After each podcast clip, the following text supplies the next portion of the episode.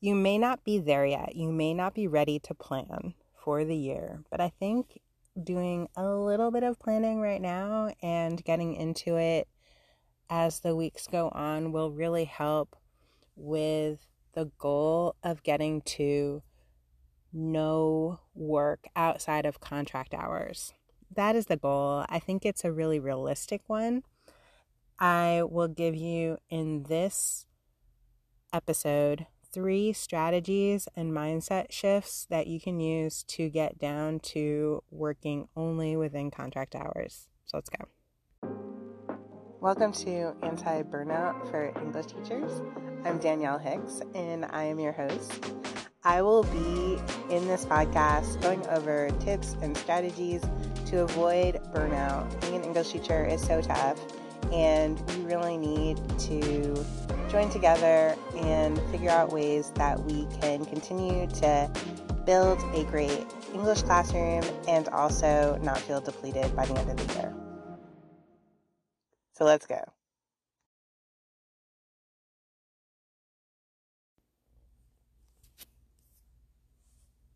When we teach our students how to write for variety, we'll talk to them about changing up the way that their sentences begin, the way that they end, their sentence structure.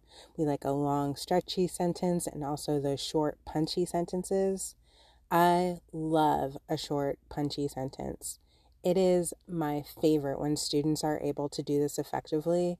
It's surprising, it's fun, it really helps me to focus. It's often clever. And I bring this up to give you a little bit of a comparison because I think the way that we instruct our students in that writing for sentence variety is the same way that we need to approach our year in our curriculum planning. Because just like we need to have those spaces in our writing. We also need to have those breaths in our units, in our curriculum. So today I'm going to talk to you about the three ways that I think that you can give your year some breath. That's going to help you get down to the goal of just working within contract hours. And I will say last year I was almost there, almost working just within contract hours because I had the two literary analysis units were where I needed to put in a little bit more time. By a little bit more, I mean I spent, I think, a total of 10 hours outside of contract hours. It's it's cheating a little bit because I did spend time over the summer planning so that I could have that year be just within contract hours. And I will say it was glorious. So I want to help everyone else get there because I think it was so helpful for my work life balance and for mental health. And it's just such a good goal. And I think that it's realistic for many of us. Okay, so let's get started talking about it. So, I have three suggestions for how you can give your units some breathing room, your curriculum some breathing room. Okay, so the first one is to plan for your energy.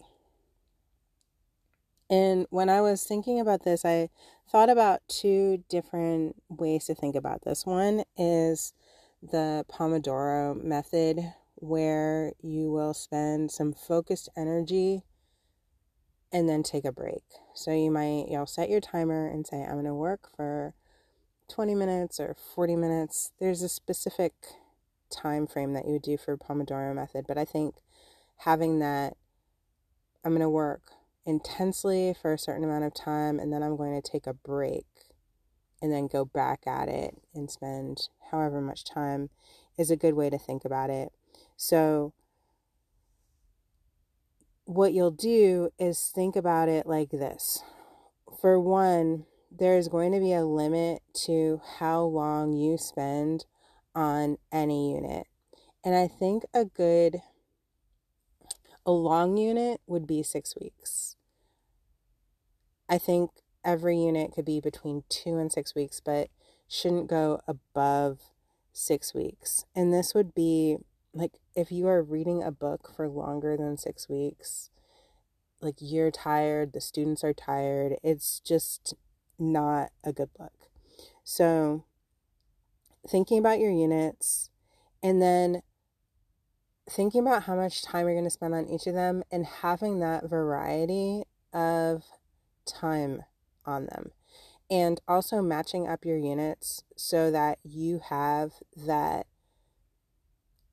Pomodoro type strategy. So if you're going to go intensely for six weeks, follow that up with two weeks of, I don't want to say not rigorous because you want to have, I, I want my year to all be engaging where students are thinking deeply. But if we, I'm not going to follow up a hard literary analysis unit with an easy literary analysis unit, if that makes sense. What I might do is have maybe a media analysis after a literary analysis unit. So I might have a follow up be maybe a film. I might have poetry after that. Maybe have research, something that's a little bit different so that students get a break and also I get a break. Or so break. Something different, you know. So what we have some of the units that you teach are going to feel easier than others.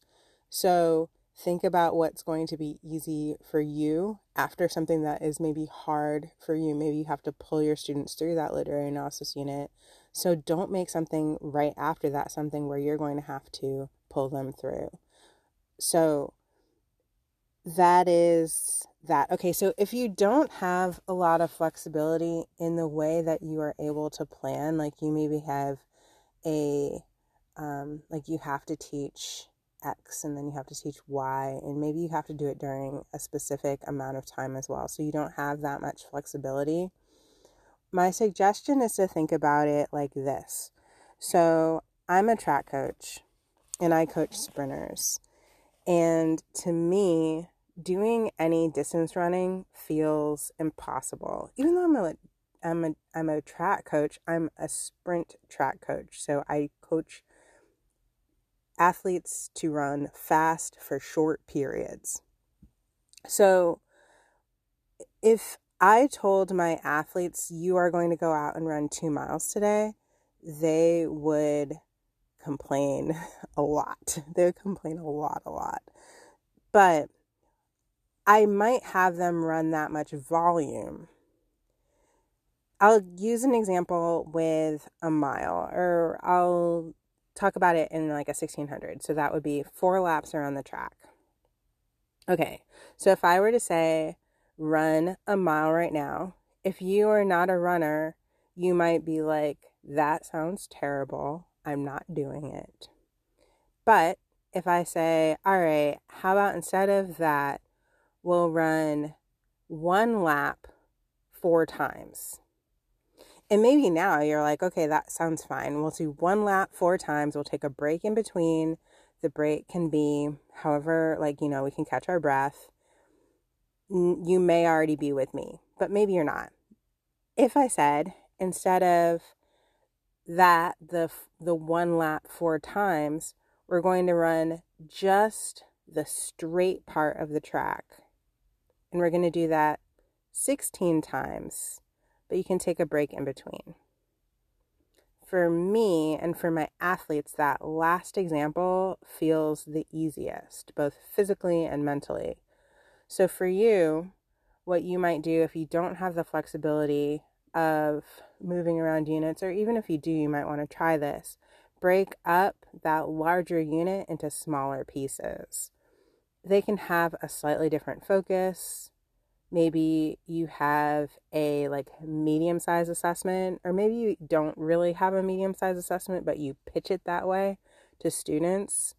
So I always like to call things quizzes, even if they're not, I mean, like what makes something a quiz, right? It's something that they're going to do independently that I'm going to grade. And if I put the word quiz to it, it has some kind of, for them, um, I need to focus and do well on it mentally. It, even though I think they catch on, that Jedi mind trick still works for them. Like, this is a quiz. They're like, this is a quiz. Oh no, I didn't study or I'm not prepared. Uh, you know, it's it's a it's an interesting thing. But okay, so that to say, make some kind of assessment. Like, if you're gonna break this up, break it up into having that like medium sized assessment that or something that you call a medium sized assessment that breaks up that unit. Um, and then you still have the major assessment at the end of this unit, but it feels a little bit more manageable because you're, instead of doing maybe eight weeks, you're doing two, four weeks, or, you know, you're breaking it up into four and two, or something that makes it feel feel different and it's it's it makes it a little bit more of a sprint instead of a marathon which i think helps mentally you know, you're just going to push into those last reps. Okay, so that's the first the first idea. So plan for your energy, think about the Pomodoro method and break up your units or arrange your units in a way that you can have times of rest. For you mentally, for students as a change, plan for that. Okay, the second thing that I think that we need to plan for in order to get to this only working during contract hours is plan for your grading life. And this was the biggest mindset shift for me because the way that I started thinking about this is if we are, let's just imagine that we aren't supposed to work outside of contract hours. It feels impossible when you look at the amount of grading that we need to do, unless you plan assuming that it's going to work. Assume that it's going to work, and also plan for grading assignments that you're actually really going to want to look at. If you don't feel excited by an assignment, then don't give it. If you have the flexibility not to give an assignment, don't give it. Figure out how you can make that writing prompt one that you want to read. Or maybe it's if you don't have flexibility in the prompt, figure out how you can get your students to say things that are actually interesting. And I went over this in the last podcast episode or two ago where I was saying really you can set yourself up you you can set your students up to say some really interesting things if you backwards plan for it. If you think about what would I really love for my students to dig into and give them that, like give them lots of good brain food. Say, I'm going to say, um, if you eat this passage, you are going to really feed your brain and give me something good. So think about that as you're planning. So, like, where can you point your students to give you something that you want to read later? That, and also if you have the flexibility, give yourself variety if that's what you need, or have them do like we want our students to to investigate what's interesting for them. And also, we need for what is interesting to them to also not feel terrible for us. So, I think really this gets at we need to make sure that our students have something to say. And I, I guess as I'm saying this, I'm like, of course that's that's what we want to do. But we don't necessarily approach it that way. I think now we're getting to a point where I'm really hopeful as we move into this stage of technology that we are able to I, I feel it. I'm like my fingers are crossed and I hope that I'm right in this and that we can back away from the formulaic writing a little bit more. It will mean that we have to really push back on those tests.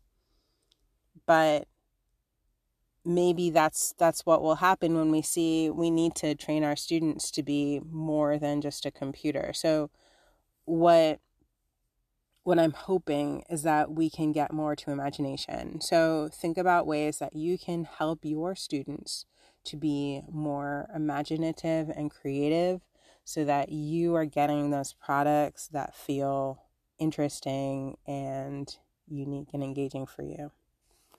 All right, so that is part 1 of 2. So we're we're on planning for your grading life. So that's one thing. You want to think about assignments that are interesting for you, but also think about how you can actually grade them. So we have a couple jobs as writing teachers. We need to give them those pieces of feedback that move them toward various things while they're writing. So that might be, depending on your objectives, that might be focusing on a skill. It might be focusing on what I was talking about before, like having a strong argument or an interesting argument, a creative line of thinking, thinking about like the depth of analysis. Those are all things that we will give them formative feedback on. And that's, I think, for me, what takes the most time. And this is what worked well for me to get down to that only working during contract hours, spending the most grading time on my formative assignments. So, formative assignments are smaller, so you're able to give that feedback quicker. So, you can obviously go through 30 paragraphs faster than you can go through 30 essays, right? So, spending thinking about how you can give strong formative feedback during the unit, like, or doing, like, in process writing, actually during the unit, that's what I meant. So, during the unit, you can give those examples that they're able to transfer those skills when they get to the summative assessment. And the summative assessment should really be pretty quick, in my opinion. You're not grading, putting a ton of feedback on it because you've already done that. You should, uh, so if your students are going back to their writing, which I hope that they are, those assignments that you put a lot of time and effort into, you shouldn't have to be making the same comments now in their final assessment. That's maybe idealistic of me, but really if we've set students up to say you're you're doing the exact skill that you've been practicing over the unit then when they get to the summative assessment hopefully they'll want to go back to those those um, comments that you spent so much time putting together. When it's at the end of a unit they don't care anymore. So if if you're spending time pouring through putting feedback on those final essays when they don't really have that much opportunity to really you know improve on that or practice again like it just doesn't make sense. Okay so spend the time okay so now that means planning for your grading life thinking about how long it is going to take you to give quality feedback on those paragraph assignments or those quote analysis assignments, whatever it is that you decide to do as that formative assignment. And then planning around that. So, between those assignments, you're going to give something that does not take a lot of time outside of class to grade.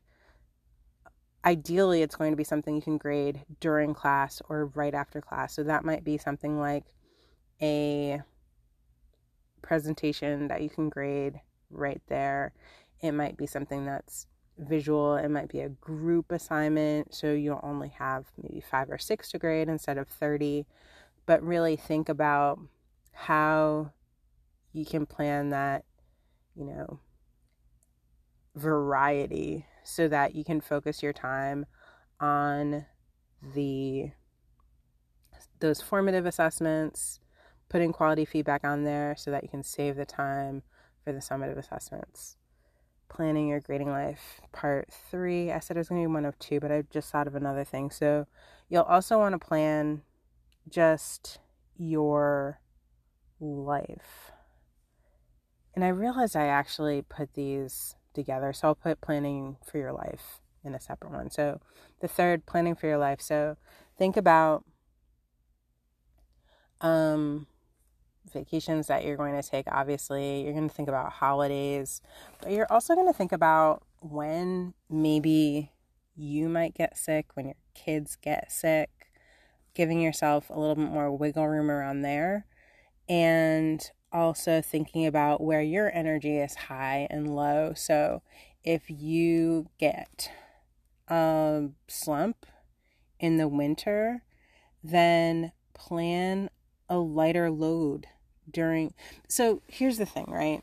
So we can say that this would be you're doing a little bit of a cop out by saying I need to take it easy during the month of January because that is when I get the winter blues. But if you try to stay pedal to the metal and you're you can't handle that mentally and physically, then everybody suffers. You suffer, the students suffer, it's your family suffers, everything is terrible. So taking that in mind and or keeping that in mind and deciding because that is a tough time for me, that's a tough time of the year for me, I'm going to plan something that is going to give me life that's what needs to happen. That's it. So I think we need to be a little bit more conscious of the fact that we're humans, that we need to be aware of what is difficult for us and what is easier for us, not reducing the quality of the education for the students. I think that it raises it. As I said, I think that having a good understanding of yourself and where you need to slow down and when you can really go, giving ourselves that permission to do that variety, maybe splitting up the units, as we were saying, using these strategies, I think that's going to be better for the students because we're going to feel better. So, these are the strategies that I use to just think big picture about the year to get myself to that no working outside of contract hours. Next episode, I'll get a little bit more into specifics. But this is really a lot of that big picture planning that really gets me most of the way there. Once I've planned for this, then we get into the details, which I said next week. That's what's happening. Until then, I hope you enjoy your planning and check out I'll put a link in the show note show notes if you would like a planning document. You can sign up for my email list and I'll send that to you. It's a little bit different than what you may have used in the past because it's linked and it has a little bit of um, way it has a couple ways that you can use these strategies and I think that you're going to enjoy it. So check that out in the show notes and until next time, happy planning. Hey everybody. I would love to send you a freebie. So what I've put together is a curriculum planner it will allow you to keep track of all those ideas that you're having, the backwards planning that you're doing, the concepts that you're including, and also thinking about all of those little things that pop up. Planning for that now over the summer and also through the year.